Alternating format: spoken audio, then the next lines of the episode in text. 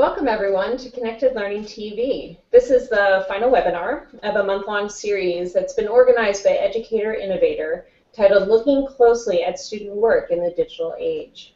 I'm Christina Cantrill. I'm from the National Writing Project and I'll be your host for today.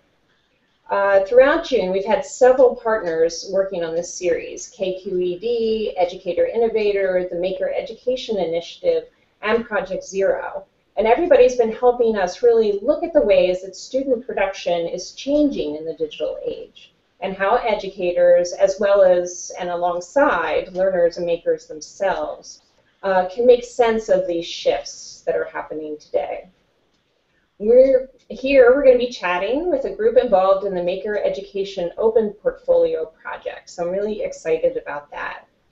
This is a project which aims to develop a common set of practices for open portfolio creation and sharing. Um, but before we dive into that, we want to go over a few connected learning-ish details. So um, for those who are watching live right now, we welcome your comments. So you can comment either on the event page, the Google Plus event page, um, or you can tweet to the Connected Learning hashtag. And John, who is our silent producer in the background with the Connected Learning Alliance, will um, bring those questions to us so we can integrate them into our discussion here. Um, also, throughout the rest of this month, we encourage you to continue this conversation about looking closely at student work in the digital age. And we'll be chatting at the Connected Learning Google community, which we encourage you to join as well as using the same connected learning hashtag in an ongoing way. So thank you for joining us today. So um, without further ado, I'd really like to give our guests a chance to uh, briefly introduce themselves. Um, each of us, um, including myself actually, are members of the Open Portfolio Project's National Working Group, and several people here started this initiative. So I wanted to give everybody a chance to give their name and where they're from. I was also thinking that um, because of the rich history of portfolios and the potentially multiple perspectives that people watching this today bring to the mix, and to, because of the history and backgrounds that I know exist within this group, I thought that we could even just start with sharing what brings us to working with or thinking about portfolios in the first place. Um, and that this would be a nice way to start to show some of the threads that, that, that are being brought together to think about open portfolios today. So I have the task of pointing out who is on the left. So Anna, maybe we'll go left to right, and you are first. All right. Hi. So my name is Anna. Um, I'm a doctoral student at Indiana University at the Learning Sciences program. I have a background in designing digital tools um, in close collaboration with teachers and students. And yeah, as Christina said, I'm involved with the Open Portfolio Project. And what fascinates me about portfolios exactly because they're so different. There are so many different kinds of portfolios that can support young makers in so many different ways. Like, for example, documenting their process in relation to different kind of artifacts that they create, but also in relation to their personal development, sort of reflecting their decision making and potential future steps that they want to be involved with, future projects, and so on. And at the same time, they're really context specific and really building on the kinds of tools that are available in the spaces and sort of the learning intentions, and that is really context specific. Everybody's sort of really different, every space is a little different. And so I'm really interested in understanding what are different documentation practices already out there and how can we build on these together with young makers through participatory design to get into or a better understanding of what are really excellent portfolio practices. Great, thank you. Christian, you're up next. Hi, uh, I'm Christian McKay, and I'm also a doctoral student in the Learning Sciences program here at Indiana University. Um, I my background is uh, I have an MFA in sculpture, and um, I've been a working artist um, uh, for like 20 years now, I guess, um, which makes me seem old now that I say it. Um, I've also worked as a, a, high school art teacher, and I uh, was the AP uh, art teacher uh, as well for the high school that I worked at. and so that's kind of my direct link to um, portfolio use as a practitioner, both in my, my own profession um, and also as an educator myself. Um, and I'm, I'm really interested in, um, in, the capacity of portfolios to function as a, as a learning tool. And uh, I'm really interested in um, how they can be reconsidered uh, from even uh, the assessment and the summative assessment uh, functions that they that they certainly served in the in the AP art portfolios that I was that I was working with, with the students with. So I'm kind of interested in. We've had discussions around uh, identity development and curational aspects of portfolios, and I think that there's uh, uh, significant promise for portfolios to function uh, in that regard so that learners are not just developing just their identity in the general sense, but also how uh, they're developing their identity as learners as well. So. Great. Thank you, Christian. Yeah. Uh, Hillary, you are next.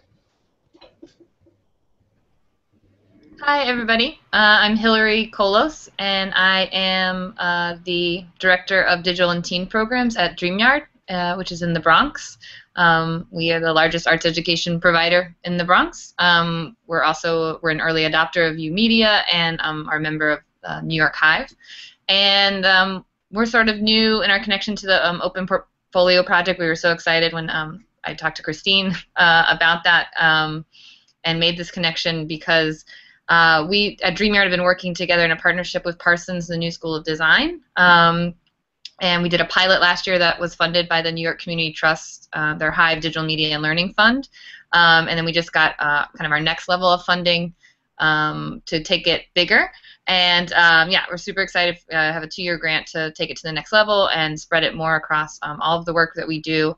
Um, and basically, we're trying to figure out, right along with everyone else, um, best practices for digital portfolio um, development. And I think as an organization, we're really excited about helping our young people tell their story in a broader way. It's not just about your SAT scores or your grades, um, but really looking at connected learning and what are the other things you do in your life, what are the things you do at our art center, what are the things you do for academics.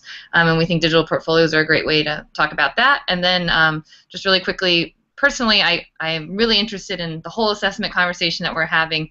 I've had a little trouble getting into the, uh, I've been around the badge conversation, had trouble getting into it, and now that I'm talking about portfolios, I'm seeing ways that it all works together, and so I'm really excited to talk generally about assessment with digital learning um, and how badges and portfolios can kind of work together to tell a fuller story of what our young people are learning and doing.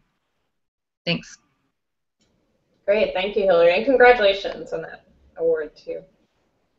Um, so Jessica. Are you skipping Stephanie? Sorry. In the order that I see. Um, yeah, different, so. my order is different. now I'm confused.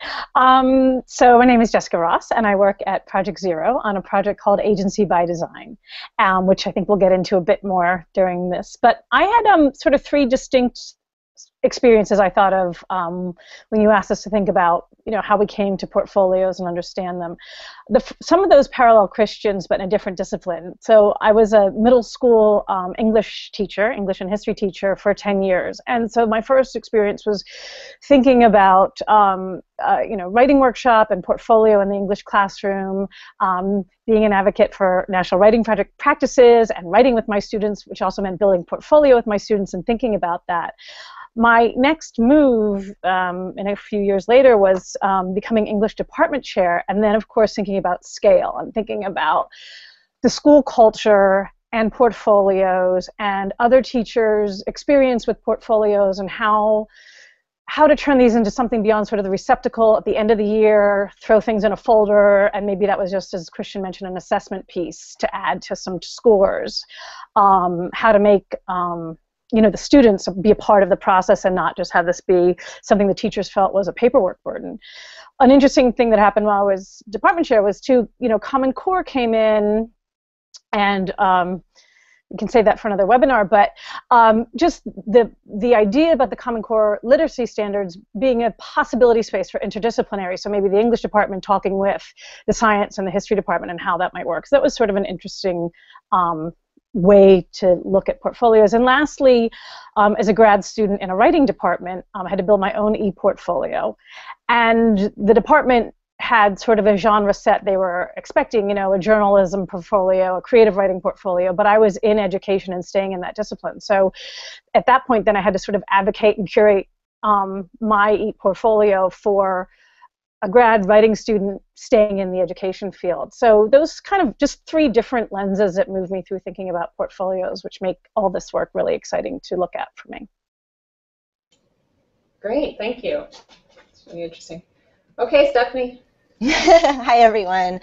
Um, I'm Stephanie Chang. I'm the Director of Youth Engagement at Maker Ed, at the Maker Education Initiative, and I have the honor of getting to work with all of these lovely people as part of the Open Portfolio Project. Um, we collaborate directly with Indiana University and their creativity labs led by Dr. Kylie Peppler.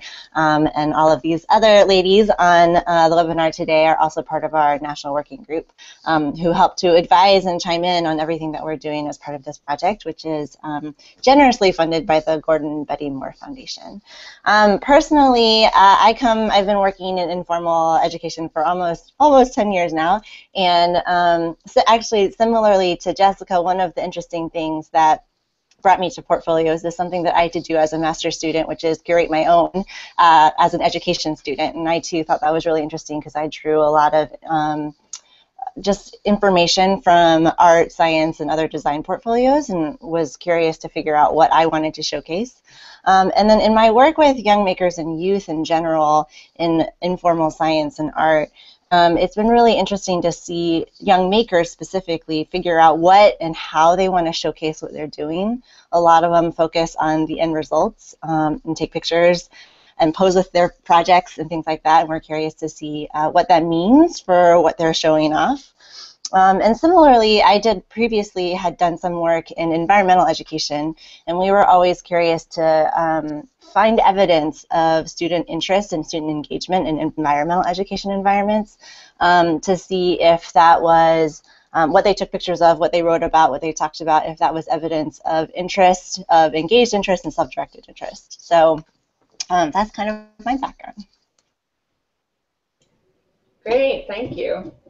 Um, and I would just add that, um, uh, as I said, I work for the National Writing Project, and, and what I've come to this work with is also sort of working with teachers, as Jessica referenced, um, you know, uh, many doing writing workshop or working with youth, um, putting together writing portfolios and, and writing in lots of different genres too. So I have that kind of experience working with um, or learning from educators about that work.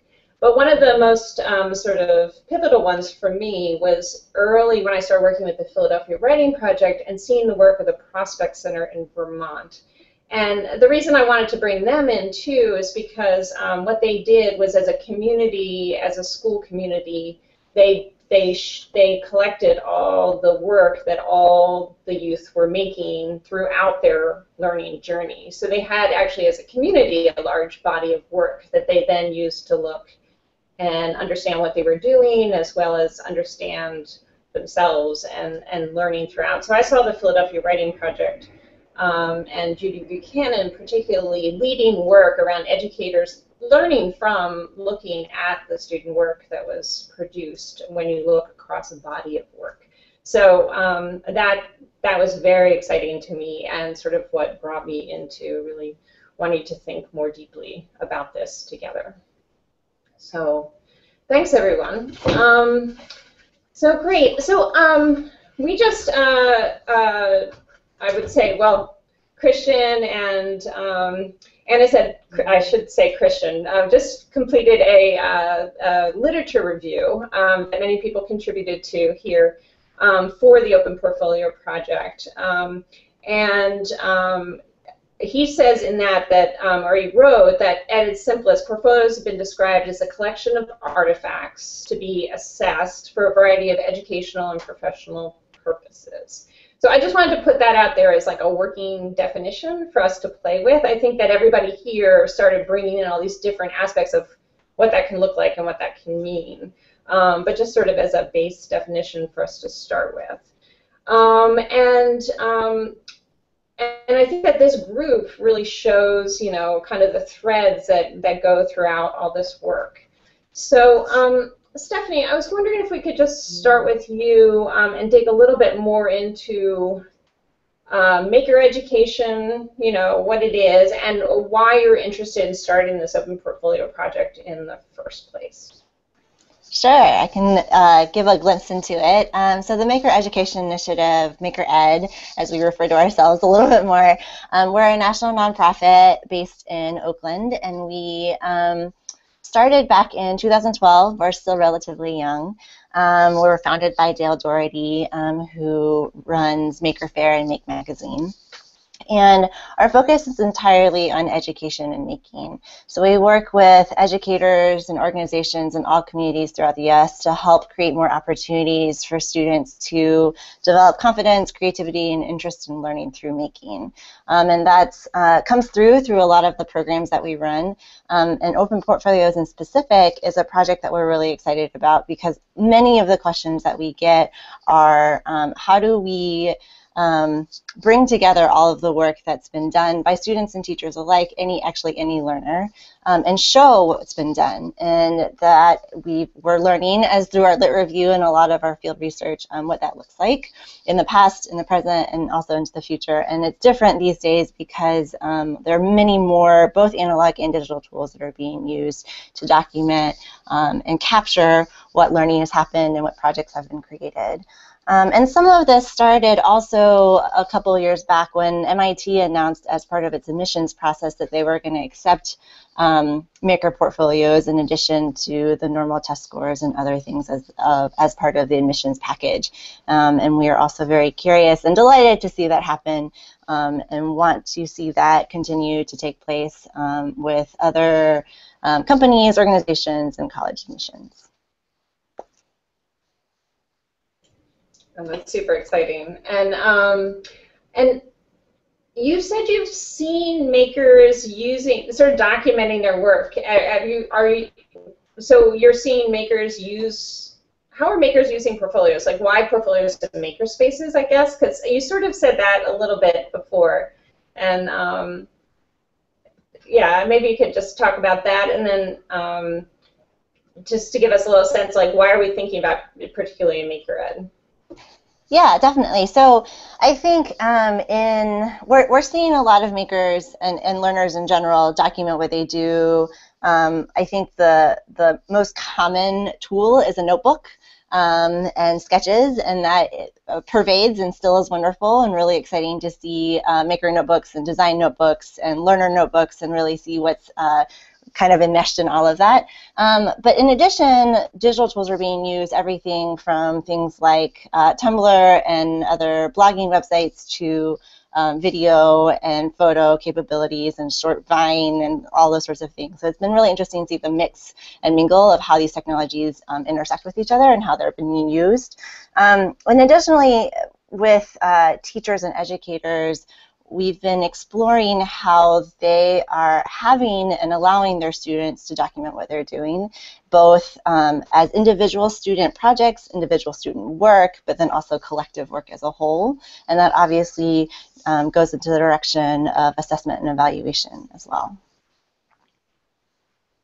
Oh, I was thinking that um, Hillary started talking about how people you know, this is a way to tell your story in a broader way, and it sounds like this is, you know, very much what this is about. And uh, Hillary also brought up the connected learning, that really thinking about this in a sort of connected um, learning kind of way. And Christian, I was wondering if you could help us start to surface some of the um, connected learning issues that portfolios address and why portfolios can be such good solutions for that work. Um, yeah, I mean, I, I think that kind of the, the way that portfolios um, kind of function is in this really holistic fashion within the learning environment. And I think that really speaks to you know the, the transdisciplinary nature of the ideas behind connected learning, where um, you know you're kind of working across and through um, the variety of of disciplines that, that we're learning in, you know, be they um, uh, art or design or you know, mathematics or writing, and that those things in a portfolio practice have uh, ample opportunity to be interconnected and interwoven um, in building the portfolio so that the portfolio doesn't really need to function um, just within one disciplinary practice uh, of making, regardless what that is, uh, and regardless of whether that's in the informal space of maker spaces, um, where we're kind of focusing our our looking, um, but uh, but also in the classroom space. And then I, I think that the connection definitely between uh, you know doing this work uh, in conjunction and collaboration with Maker Education Initiative and these uh, more informal spaces um, you know, has a lot of valuable lessons for um, helping to insert portfolio practice uh, back into the classroom, which has existed uh, for sure in the past um, and existed uh, in many ways as an alternative form of assessment to kind of push back against the, the historical precedent of standardized testing and standardized assessments. Um, but uh, I, I, think that um, you know that landscape within within education currently today is is a difficult place to incorporate a portfolio practice because it's it's kind of this more holistic kind of practice uh, where portfolios are not just an add-on uh, but are more of an integrated aspect of the entire learning environment. And that's how they they seem to function really well. Um, but that being said, I think that the lessons that, that we're going to learn and are learning and will continue to learn uh, with the OPP project, the Open Portfolio Project, um, will help uh, teachers uh, integrate portfolio practice directly into their classroom, uh, regardless of, you know, kind of more at that local level, I guess so so that we we don't have to think necessarily as much about these kind of broader policy changes where portfolio practice kind of trickles down into the classroom, but it's actually this opportunity for it to be kind of integrated into the classroom by the teacher because portfolios have also been shown to work really well at that local level. Great, thank you, Christian. That's yeah. really interesting. Um, before we sort of, uh, that brought up a whole sort of strand of thought that I think is really interesting to dig a little bit more. Uh, we did have a question, though, from the um, chat that I just wanted to surface, which is sort of gets this transdisciplinary nature, Christian, that you mentioned. So the question is, um, do we draw a distinction between arts and crafting and making? So it kind of goes back to sort of defining making and thinking about what do we mean by making, I think. Um, and can making include doing things for yourself versus working in the open with others? So it's also about that sort of individual making as well as collaboration. Does someone want to take that on a little bit? Let's see. Stephanie, do you want? Oh, go ahead. Go, go ahead, Stephanie. sure, I can take a stab at answering the question. I would say yes. Um, we we definitely would say making includes arts and crafts for sure. Um, it it is a very broad and inclusive definition, and I, will fully admit that we struggle with defining exactly what making is. We do want it to be as broad as possible, um, recognizing that everyone's interests um, are diverse and um, the the quality and the the the asset behind making is the hands-on self-directed inquiry-based learning behind it and it's very open-ended so in that sense it does also um, include doing things by yourself and for yourself as well as working collaboratively in an open group um, I think some of the portfolio work that we've been doing also really thinks about how makers, whether individual or group, tell their story um, and how they showcase their story. Um, so in that sense, yeah, making can be absolutely anything from electronics to woodworking to quilting and everything in between. That's great. And Anna, um, I think you were going to add to that a little bit. I could add to that, yeah. So I think I think that sort of very inclusive way of seeing making is really the beautiful part of making too. um, that that sort of definitional work maybe happens in practice. So instead of or comparing that to maybe this, this term design, making may lower sort of the barrier of entry, especially also for young people to participate in this in this space because maybe these sort of professional association might not be linked to that term so much yet. Great. And Christian, I know we sort of cut you off for a moment there. Do you want to add to that? I, I don't think I have as, as too much to add. I, I think that was a pretty uh, eloquent um, uh, way to put it that uh, Stephanie did in, in Anna's addition too. I my comments were uh, mostly just kind of from this personal perspective of, and I, I, think all of us in this group are actually would consider ourselves makers and have been engaged in a practice of of making. Um, certainly, as you know, as a as a working artist, I've been uh, engaged in the social community uh, and culture of people who call themselves makers and have for a long time. So, yeah, I think it's definitely this all-inclusive thing, like Stephanie was talking about. Great, thank you. Um, so I wanted to get back to a comment that was made um, by Hillary actually about the connection she started to make between sort of the, the discussion about badges and an ecosystem where sort of this I, I, guess i'm picking up on what you were talking about christian about how you know if we start to create an environment where makers have these portfolios and and can document and share their work and some some shared practices around it that this could impact both out of school spaces and in school spaces. And i know the badge conversation is kind of about that too. So um, i just wanted to and, and i realize that the learning portfolios project with dreamyard and parsons um, you know, I'm just sort of wondering how you guys are exploring portfolios there and how you're thinking about them and um, what are the connections that you're making with this open portfolio project? Sure. Um, and also today, uh, my partner in crime uh, or thought partner on this is um, Jessica Walker, who works at um, in the summer and pre-college programs. Um, is also a faculty there. Um, so that it's truly a partnership. So I'm going to try and represent some of the deep thinking that Parsons has done on this. Um, but if you have more questions, she's, she's the one to um, ask. Um, but they really have a great. Um, we knew we needed to do more work around portfolio, not just in art and design, but you know we have dance majors, we have young people that want to go on to be doctors. We really wanted something that would help us show the work. Um, and like I said before, tell everyone's stories, and also that a lot of kids are doing stuff in and out of school, and we wanted to be able to show that full story.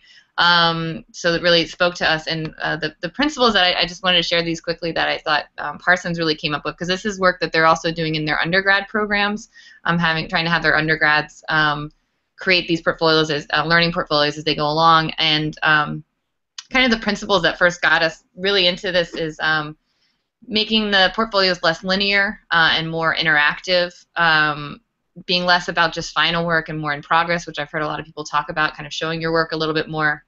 Um, not just for visual arts, because we know there's a tradition of sort of a physical book that um, you know really is just for art and design, uh, but instead making it more multidisciplinary and showing how you know whether it involves art or not, that you're really this well-rounded person. You might be great at science and in your church choir, and you know you do fashion, and that really is going to make you um, more exemplary of your actual story of who you are and what you have to offer, whether it's a job or school.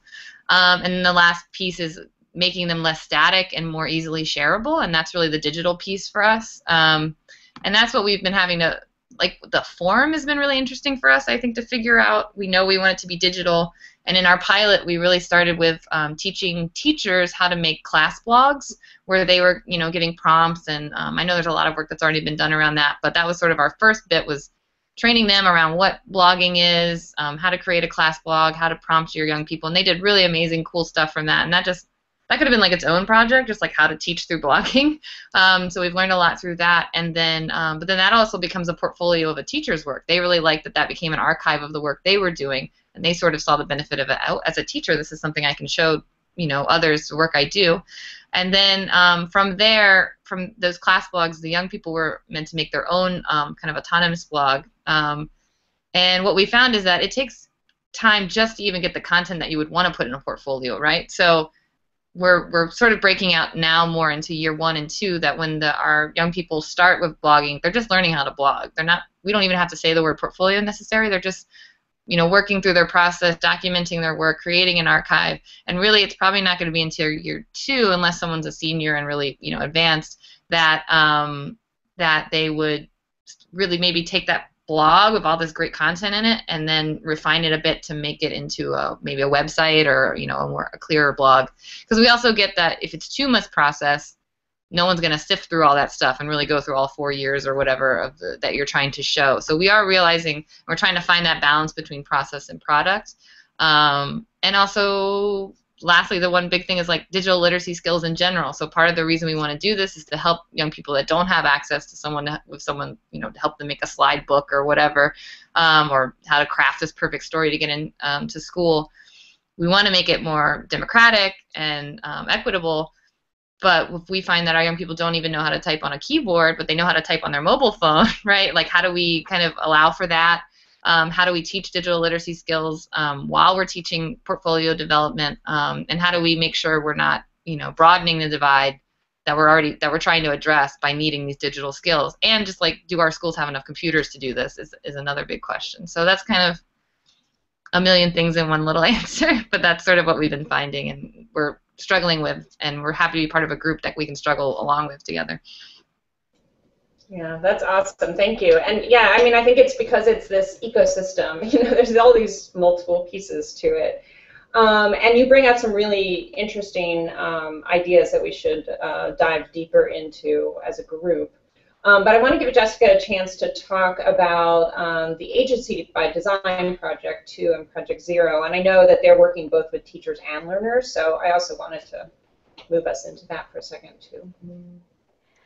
Sure. Um, so the Agency by Design project is, is, so synergistic with all the work here that when um, the Open Portfolio Project called us, we're like, yes, we're running to Bloomington, Indiana. Um, our uh, it's a multi-year research project, and we're looking um, at the promises, practices, and pedagogies of maker-centered learning, and this is a really emergent space, as you all have brought up and know. Um, the areas where we're really playing and looking were mentioned earlier anna said sort of an entry point into design is um, having students and also teachers build sort of a sensitivity to the designed world through observation through just looking at objects and systems interacting with them and then making them hacking them redesigning those um, objects and systems to gain a sensitivity to their design world. And in there um, to, to get to that, um, we're working with teachers trying different. Um, last week on this in this session, Tina Blythe mentioned things like thinking routines, which is some work that Project Zero has done. So, what are some of the thinking routines or thinking moments, opportunities in um, messing about with design that students can can take um, and might sort of become habits of mind when um, when moving around the designed world those we believe are moments to capture, to document.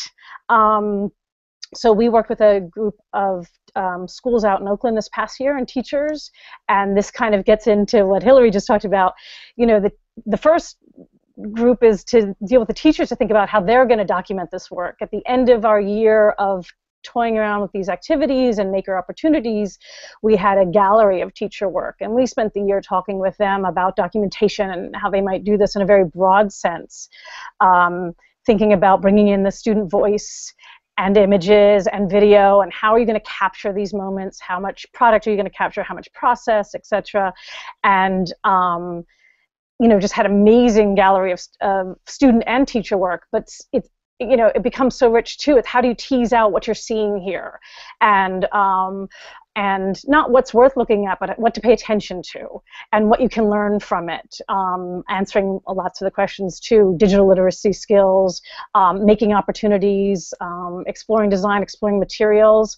So um, it's a really really rich space and that makes for lots of choices to make um, for anybody building a portfolio, anybody looking at it, what the purpose of it might be, um, curating it. In the digital age, you know, you can capture everything in some ways, um, and then what?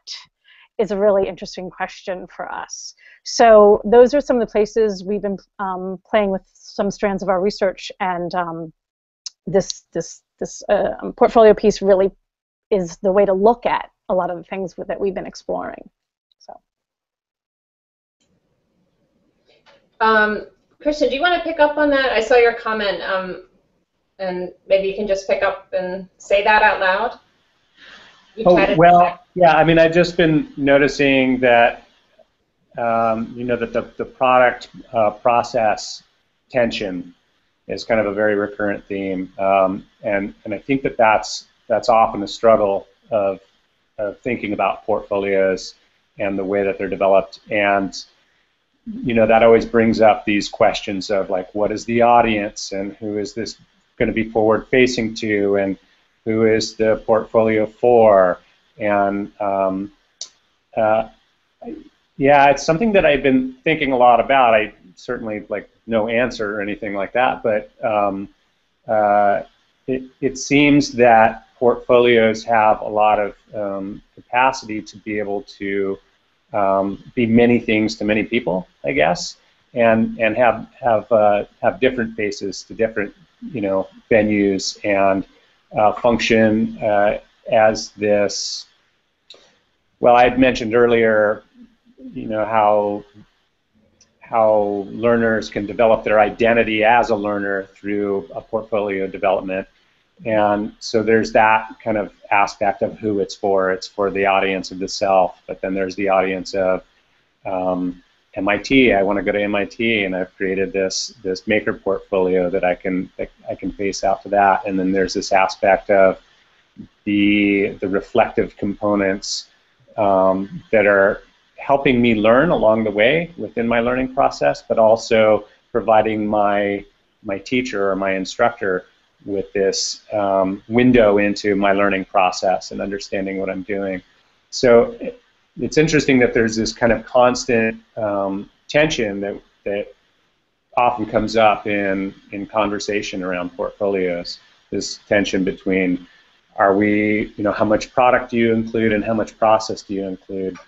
Um, but I guess I start to wonder: is is it possible to um, to think about just the, what are the different faces of all of that product and all of that process, and then how does that how does that get structured? I mean, I guess that's in many ways the big the big problem of you know what is the design of the portfolio and what tools are you using, and um, and I think that's that's for sure a lot of what I think uh, you know Anna will probably be kind of uncovering through the participatory design work that she's going to be engaging in at the sites. Well, I am struck by the fact that um, Hillary was talking about um, not even talking about portfolios at first and really trying to sort of support the habits of mind um, in being a reflective practitioner. And um, Kylie uh, Peppler in the last webinar where they were um, talking also about looking at student work brought up this idea of reflecting um, both in practice and reflecting on practice. And you know, when we talk about portfolios too, we're, we're, we're also talking about both. I think that's what we keep seeing over and over again. Um, and uh, I don't know if anyone wants to continue to comment on this tension and this exciting space. Um, kind of curious, Hillary, um, how, how this has been working too in your project.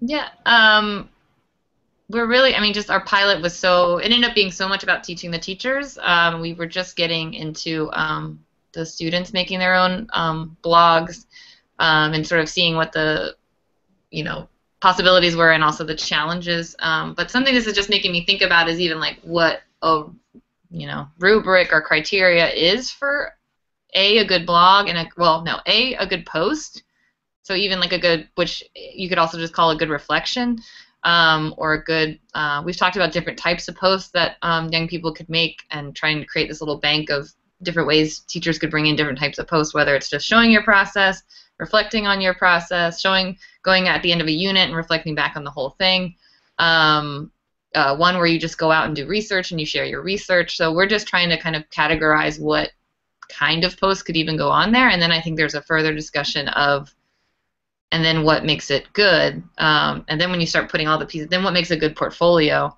Um, and I know that you know there's work whether it's on a blog or not. Some of that work's already been done, right? Of just like what is a good portfolio. But then we're also trying to kind of change the definition of a portfolio. So I'm talking in circles, but these are again like questions that we're wrestling with, and we're about to go into our next two-year phase. But even just getting everyone started with a new batch of teachers this year, we want to be a little clearer. We were really non-prescriptive before, and we were like, okay, let's try blogging in your classroom and talking about your work. And now I think we need to get a little more prescriptive about there has to be somewhat agreed upon in our own context of what a good portfolio looks like and what a good post looks like or a good reflection. Yeah, that's really interesting. Anna just reminded us of the tension that um, Jessica brought up about like, okay, now you've documented stuff, but you know, now what? you know, what then? Because it's so easy to capture things. Anna, do you want to talk about that a little bit too?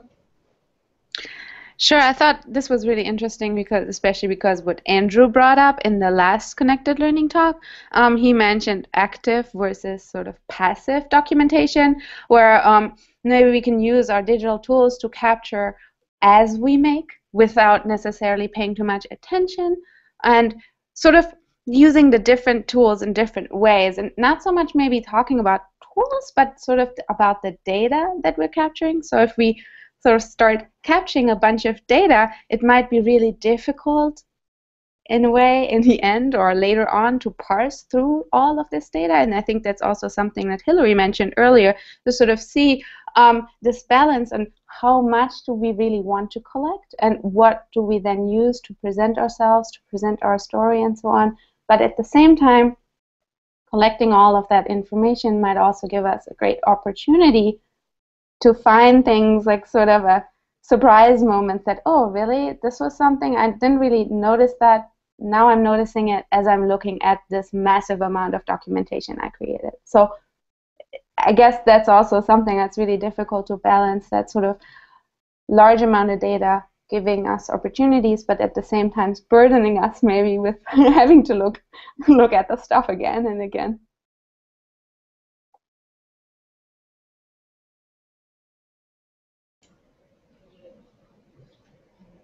I'm being silent because there are comments in um, our back channel chat, just to admit that we have a little bit of a back channel chat where we can make comments to each other. So I just wanted to open the floor. Um, Christian, you mentioned things about the uh, curate or curation aspect of this work, and um, um, because you know there's data collection and then there's the curation of that data, whether it's by um, you know by the maker, and I'm just wondering if if people want to speak to that aspect of it too. Well, I was, yeah, I was just thinking about that as um, in, in relation to, to Andrew's uh, comments about this active and passive documentation and the flood of data and information. And then the, the second comment I made was obviously I, I sound like a, a, grad student, but thinking about it um, from an inquiry perspective, that it's kind of like a grounded theory approach, right? And, and that kind of determines a little bit your curational aspect in some regard of what you're including when you have this massive data and then what are the, the patterns that you see kind of emerging from the work that you've done and, and everything that you've kind of captured as you've been doing the work and having those kind of aha moments of what you've been doing um, I think is um, yeah I think those that that's a kind of a special moment to have uh, to kind of have some kind of recognition of what you've been doing only through that flood of information I think is you know has some kind of benefit in some way.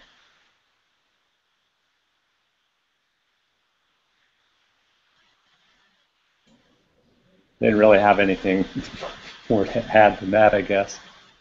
Yeah, that's great. Um, we just got a question from the audience that I was um, thinking about. Uh, what does a good learning portfolio look like? Um, which I think is a very interesting question.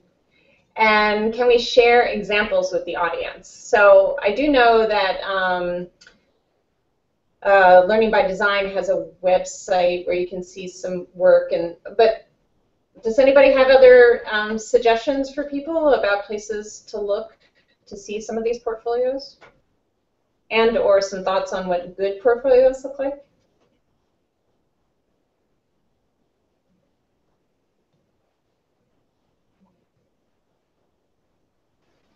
I can chime in. Christian, Christian says he's stumped, and I'll, I'll admit that we that's, that's what we're trying to figure out. Um, we don't currently have good examples of good portfolios, and I think that definition will vary from one audience to another and from one learner to another, depending on what they do and don't choose to showcase. Um, and what they do or don't document, and that kind of goes back to the active versus passive um, aspect of documentation too, which is one, a collection of data, and two, um, what kind of personal perspective you're coming in at it with. Um, one of the things we've found a lot about encouraging youth to document is that it often interrupts the flow of their work. Um, so having them stop to take a picture of their process can be really difficult because they're in it and they're engaged with it, and we, that's something we don't necessarily want to disrupt either. Um, so it's a great question, what a good learning portfolio looks like, um, and we'll be sure to share anything that we find for sure.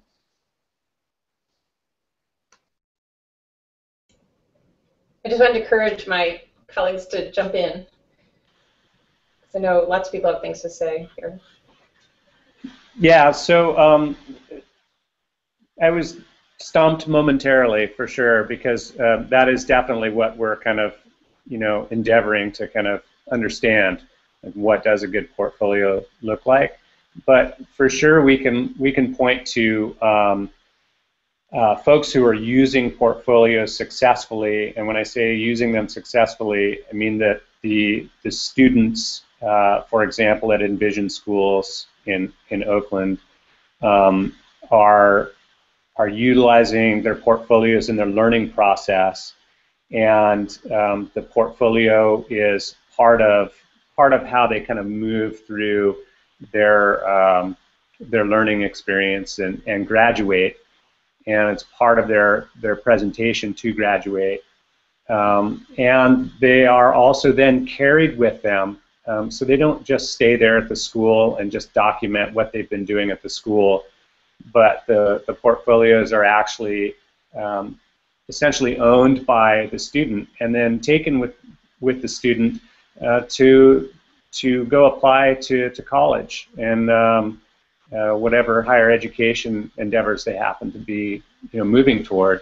And not that, uh, not that all or even many um, educations, higher education institutions are accepting portfolios, but at least this kind of this process of portfolio building across the span of four years in high school, um, if they're not presenting the portfolio directly, they can draw from that portfolio and, and kind of meta reflect back on the reflections within the portfolio as to what their learning was um, and be able to present that in their, their application process to schools.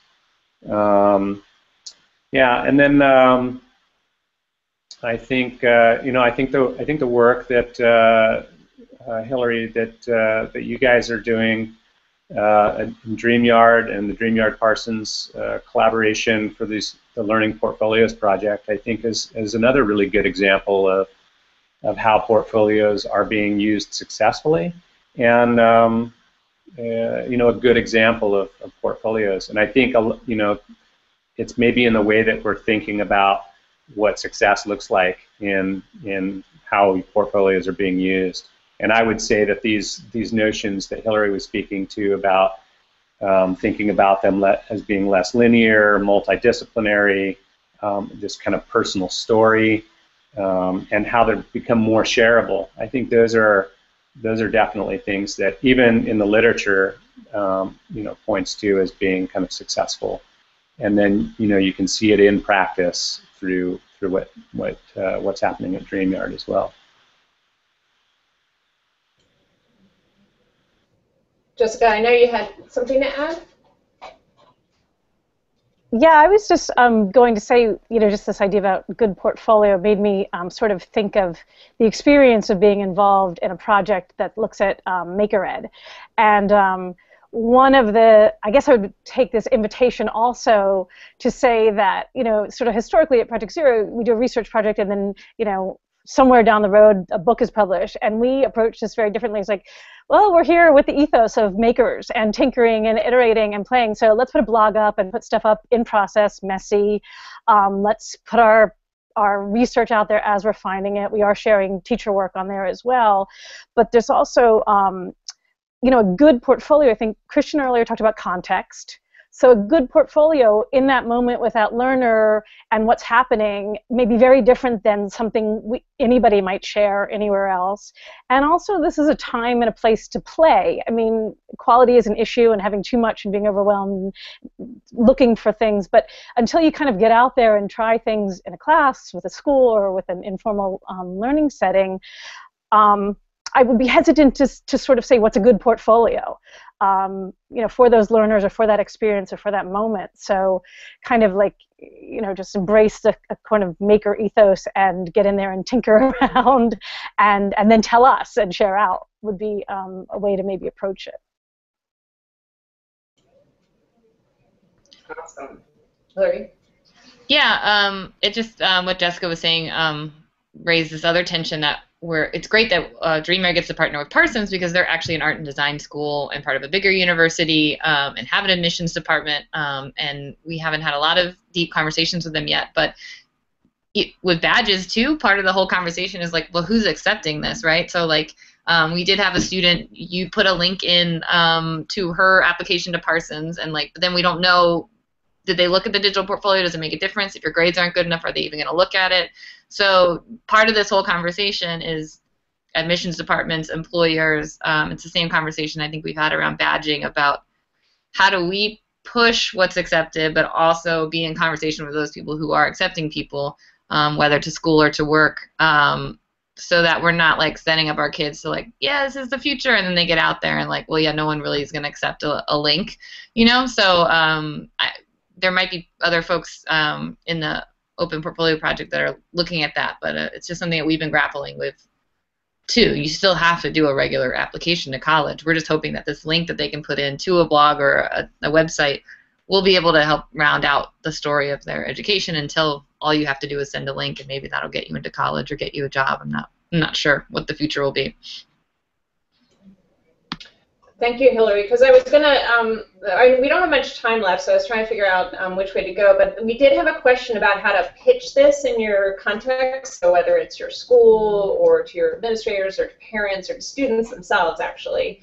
Um, and I think that gets to this, um, you know, to the development of a, a merging ecosystem. It's like how do you, how do you, what are the pieces that have to be in place to really start to support this and um, so I don't know if people have thoughts about that question, like how to approach this in your context, and then we can sort of move to talking um, about how to get involved with this project because these are ongoing questions. These are big questions that we all need to think about together, and so we'd like to involve others too.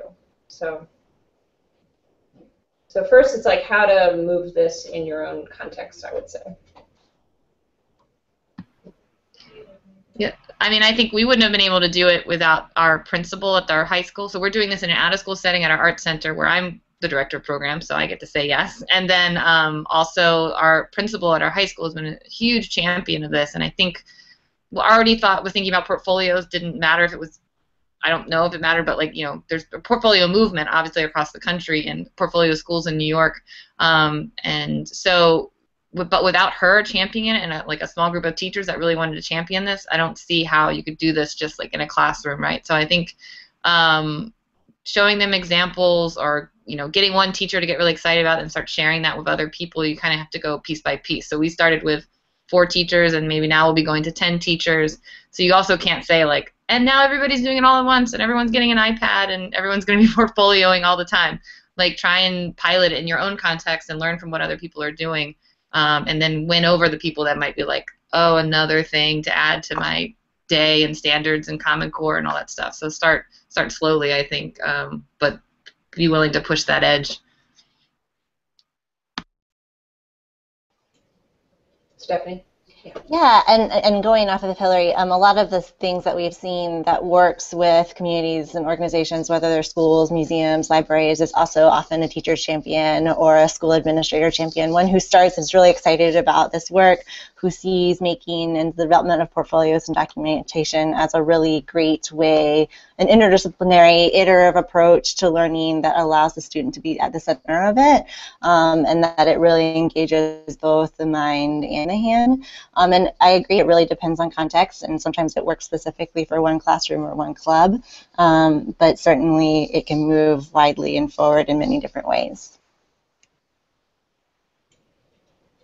And I, am going to put my two cents in here too, because um, in a very, what I heard actually from a lot of the talk um, and the examples, uh, especially between um, uh, Jessica and Hillary, um, are these examples of where educators themselves are getting the opportunity to actually start to develop their own portfolios of practice. And so in a writing project style way, educators themselves get a chance to experience what they might work with their their um, students and their learners on. And I think that could be a really powerful way to um, support thinking in new ways and kind of bringing in new practices and uh, uh, into different kinds of spaces. Jessica, were you going to say something? Um, oh, okay.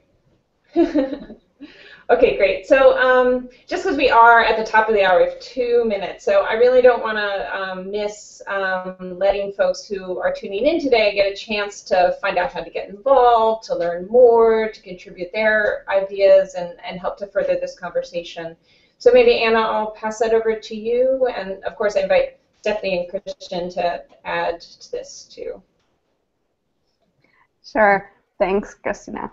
Um, so I think also this context specificity that we just ended our conversation with is really something that we're um, moving towards um, as the next steps in our project. So we'll be visiting different maker sites and um, performing participatory design workshops with the young makers and the educators in those spaces. And I think so. This is definitely also um, a way to get involved to fill out our site surveys that we have passed out right now or that are really ongoing that we'll be using also for selecting the kind of maker sites that we want to be visiting. So we'd really love for everybody to fill out that survey and I think we'll be sharing um, links to the survey um, on, on the website. Christina's nodding her, her head, so that's great. Um, and if you want to find out more about the Open Portfolio Project, there's a website on the Maker um, Education Initiative pages um, specifically for this project, um, where you could also register on the interest form um, if you want to receive emails and so forth um, about the project in the future. So these are really good opportunities to get involved, and we're really hoping for people to get involved and, and share their interests about portfolios and, and really learn from the community out there working with portfolios in makerspaces specifically.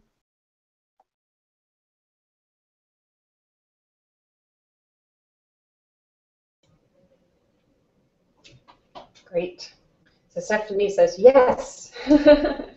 Um, so we're really excited about this project, and I just really want to thank everybody so much for being part of this Educator Innovator Connected Learning webinar today. And this whole series this month has been so rich and fascinating with conversation, and we encourage everybody to continue the conversation at the Connected Learning hashtag. Um, and uh, if you want to stay informed about, um, oh, also the Google Plus community. I'm looking at my notes to remind me. so the Google Plus community is a great place to continue these conversations in addition to what Anna shared. Um, the Connected Learning hashtag. And then um, if you want to stay informed about upcoming webinars at Connected Learning TV, make sure to sign up for the newsletter at um, connectedlearning.tv. And also, there's a whole bunch of connected learning activities happening this summer. So we just want to make sure that you check out the makesummer.org website. It's a, a, you know, folks from all over the globe really um, uh, doing a range of activities, many that you can plug in um, to during the summer, and also to follow the hashtag MakeSummer. So with that, I wanted to just say goodnight. Thank everybody for uh, connecting today and have a really um, wonderful, maker-filled, connected summer this summer.